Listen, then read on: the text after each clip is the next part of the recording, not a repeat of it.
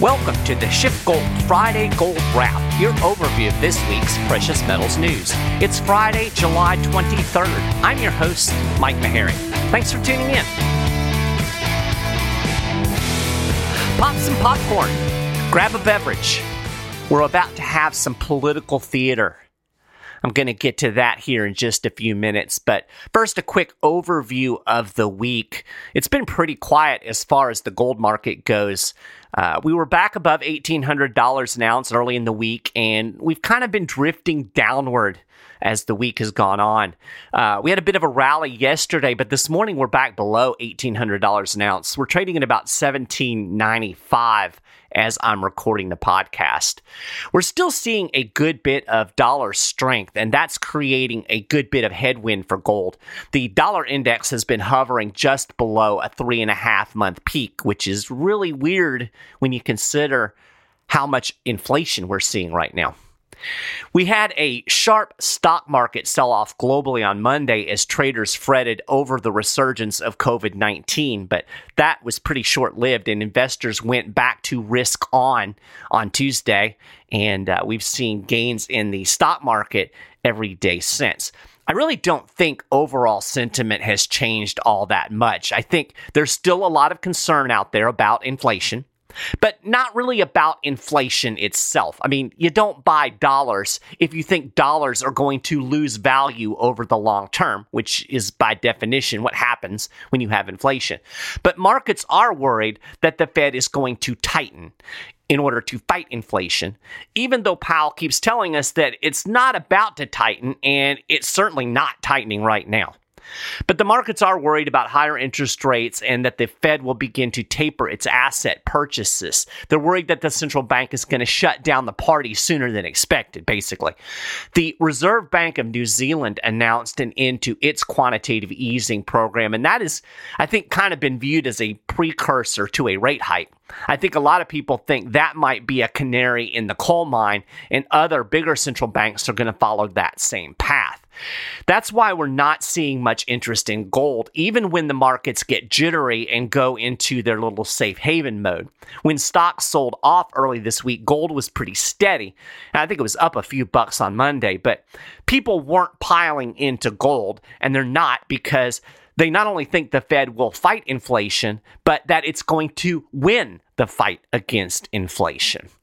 Now, I've run through this scenarios multiple times on this show, and I've explained why I don't think the Fed is going to rush to tighten monetary policy in order to deal with inflation, why Powell and company are going to put it off as long as possible, and why when they finally do get around to it, their little 50 or 100 basis point rate hikes aren't going to do anything to inflation, but it is going to pop the economy's bubble. So I'm not going to beat that dead horse again today. But I do want to touch on the impacts of inflation. In a nutshell, you're paying more and you're getting less. We got the retail sales numbers for June. We had a healthy 0.6% increase month on month. Now, granted, we had a really big dip in May, so we're not even really back to the levels we were seeing in March and April. But month on month, 0.6% increase. Everybody looked at that as pretty good retail sales numbers. But price increases in June far outran the increase in retail sales. In fact, they outran retail sales for the entirety of the second quarter. Consumers paid significantly more in every retail category. I'm just going to run through them here. Food bought at stores was up 0.8%. Prices at restaurants, delis, and cafeterias were up 0.7%. The price of gasoline was up 2.5%. Durable goods prices, including appliances, electronics, autos, furniture, etc., up 3.5%. Now, mind you, this is month-on-month increases. Since retail sales are expressed in dollar amounts, they reflect rising prices as well as how much is sold. In other words, just because dollar widget sales increase doesn't mean people bought more widgets. like the quantity of widgets. It could be that they bought fewer widgets, but they paid more money for them. This is exactly what is happening in many retail sales segments. I'll give you just one example real quick, gasoline. Gas station sales rose by 2.5% in June to $47 billion, but the price of gasoline also rose 2.5% in June. That means consumers bought roughly the same amount of gasoline in June as they did in May, but they paid more for it.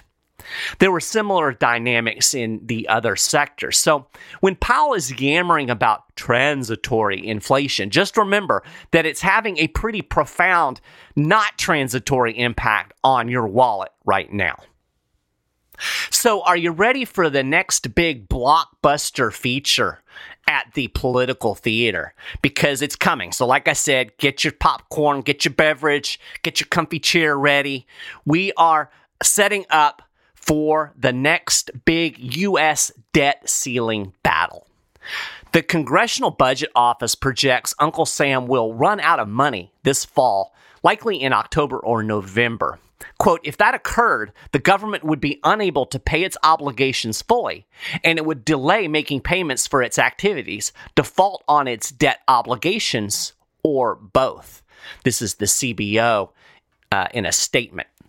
In 2019, Congress suspended the debt limit for 2 years. That suspension ends on July 31st. So that technically means the new debt ceiling is whatever the debt is on July 31st, which is going to be around $28.5 trillion. Congress imposed the first ever debt ceiling all the way back in 1917. It was in the Second Liberty Bond Act, which was passed in World War I. It capped debt at $11.5 billion. Now, this was supposed to put some kind of restraint on government borrowing. Of course, it didn't. I mean, think about this a minute. The original ceiling was $11.5 billion with a B. Now we're at $28.5 trillion with a T. I'm going to go out on a limb and definitively announce Congress limiting itself doesn't work. Every time the debt approaches the ceiling, Congress just raises it. Between 1962 and 2011, lawmakers jacked up the debt limit 74 times. This is according to data from the Congressional Research Service. In 2013, Congress came up with a new trick. Instead of raising the debt ceiling, it just suspended it. Congress set the last actual debt limit back in 2014 with a built-in auto-adjust. The auto-adjust ended in March 2015 with the debt ceiling set at $18.1 trillion. So that was about $10 trillion ago. Since then, Congress has suspended the debt ceiling 3 more times. When the current debt ceiling suspension ends on July 31st, the U.S. government will no longer be able to borrow money. According to the CBO, it will be able to kind of limp along until this fall using extraordinary measures. That's actually the term they use, extraordinary measures. Basically, a lot of it's just accounting tricks. According to Reuters, the feds can stop issuing certain special securities to state and local governments. There's other technical things that they can do, things that they can suspend, put off. It's not completely clear how long the government can get by with these accounting gimmicks.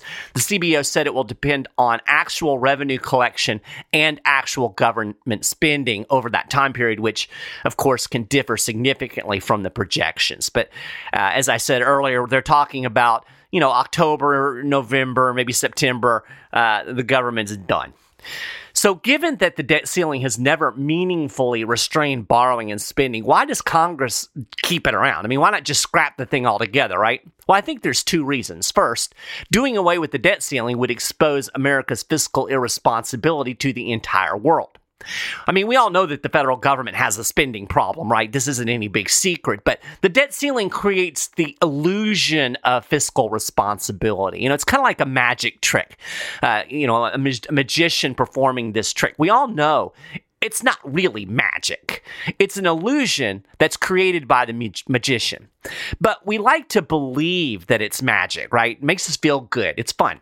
The debt ceiling is an illusion that allows Americans to feel like their representatives are acting responsibly. It's an illusion, but it makes us feel good, so they keep it around. Second, the debt ceiling is ready-made for political theater, and there's nothing politicians love more than political theater, and they're already setting it up. Senate Minority Leader Mitch McConnell has already indicated that the Republicans aren't going to vote for a debt ceiling increase because of the Democrats' wild spending spree that he called a, quote, free-for-all for taxes and spending, end quote. I mean, thank goodness for those Republicans standing tall with their great fiscal restraint and responsibility, right? By the way, this is also a nice tool for Republicans. They can use this to get what they want out of the infrastructure deal Congress is currently haggling over. And of course, all of this is rank hypocrisy, right? The Republicans borrowed and spent like drunken sailors. No offense to any drunken sailors out there. But they did borrow and spend like drunken sailors all through the Trump years, and they approved the last debt ceiling suspension. So even today, Republicans aren't opposing the infrastructure bill. They just want it to be their kind of infrastructure bill. So, you know, all that stuff I said about Republican fiscal responsibility. Hopefully you got I'm being sarcastic, right? Meanwhile, Senator Majority Leader Chuck Schumer called McConnell's remarks, quote, shameless, cynical, and totally political. Because, you know, we all know that the Democrats are just trying to do what's best for America. They don't have any political motivations there at all. And then we've got some people out there sounding the alarm. Failure to raise the debt limit would have catastrophic economic consequences, as Treasury Secretary Janet Yellen put it. She said, it would be utterly unprecedented in American history for the United States government to default on its legal obligations. Now, for once, Yellen's not wrong. And this is exactly why Congress will raise the debt ceiling, or it'll simply kick the can down the road by suspending it again. In the meantime, brace yourself for a lot of drama, for some hot political rhetoric, a lot of finger pointing across the political aisle. I mean, we may even get another mythical government shutdown. But trust me, they won't shut down anything you would want them to shut down. You know, I mean, I guarantee you the IRS is going to keep on collecting taxes. Regulators are going to keep on regulating. I'm certain the NSA will keep listening to your phone calls. And members of Congress will continue to collect their paychecks. True story. When the government, quote unquote, shuts down, Congress critters still get paid. There's always money available for the things that the government really wants to do. I remember during the shutdown when Obama was in office, I think it was like 2013, they closed Mount Rushmore. Yes, your government closed outside. They literally blocked the road so people couldn't drive up and look at a mountain with carvings on it. I mean, it's just silly. It's designed to make you think you need the politicians. It's designed to inconvenience you. It's not inconveniencing them. I mean, like I said, Congress is still getting paid, right? It's all about power and control. This hasn't even gotten rolling yet, and I can tell you exactly how it will end. I mean, this is not a mystery. You know, it's not a movie that has a surprise ending. They'll raise or suspend the debt ceiling. There's no doubt about it. It's as simple as that. In fact, there are some scenarios where the Democrats can actually do it without any Republican votes. But they won't do that because they'll try to make it look like you can't see Mount Rushmore because Mitch McConnell's a big fat meanie head. So just remember, when the media starts breathlessly reporting about possible government shutdown and all of this, you know, default and all of these things, it's all just a show. Treat it as such. Pop your popcorn, grab your beer, enjoy the production. I'm running out of time, but I also have to note that all of this wrangling over the debt ceiling wouldn't even be necessary if Congress simply followed the Constitution. You know, it features a built-in limit on spending, the enumerated powers, the list of things that Congress is allowed to spend money for. Most of the things that Congress borrows and spends for aren't authorized by the Constitution.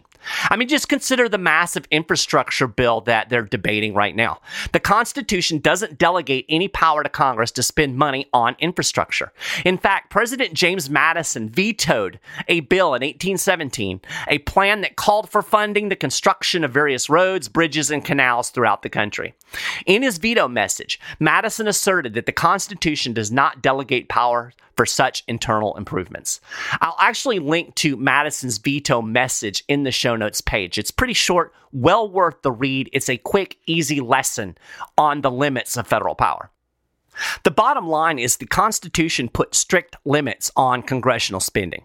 If Congress stayed within those limits, the government could easily pay for everything just through taxation.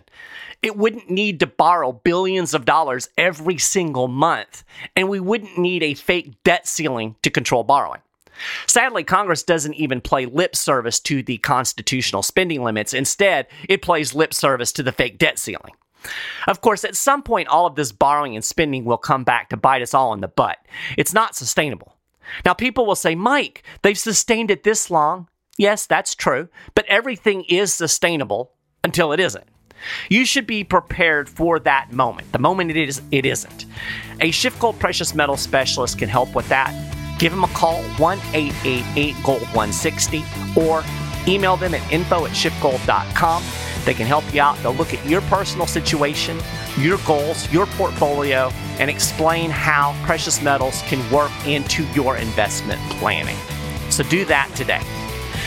That is a gold wrap for this week. You can get more details on all of these stories and more. Keep up with the latest precious metals news and analysis throughout the week at shiftgold.com/news. If you haven't done it already, you can subscribe to the Friday Gold Wrap at iTunes. We're on the Shift Gold YouTube channel. We're on Stitcher. Links to all of this stuff is over on the show notes page. I definitely appreciate the fact that you've taken the time out of your day to listen to the show. And I'll talk to you again next week.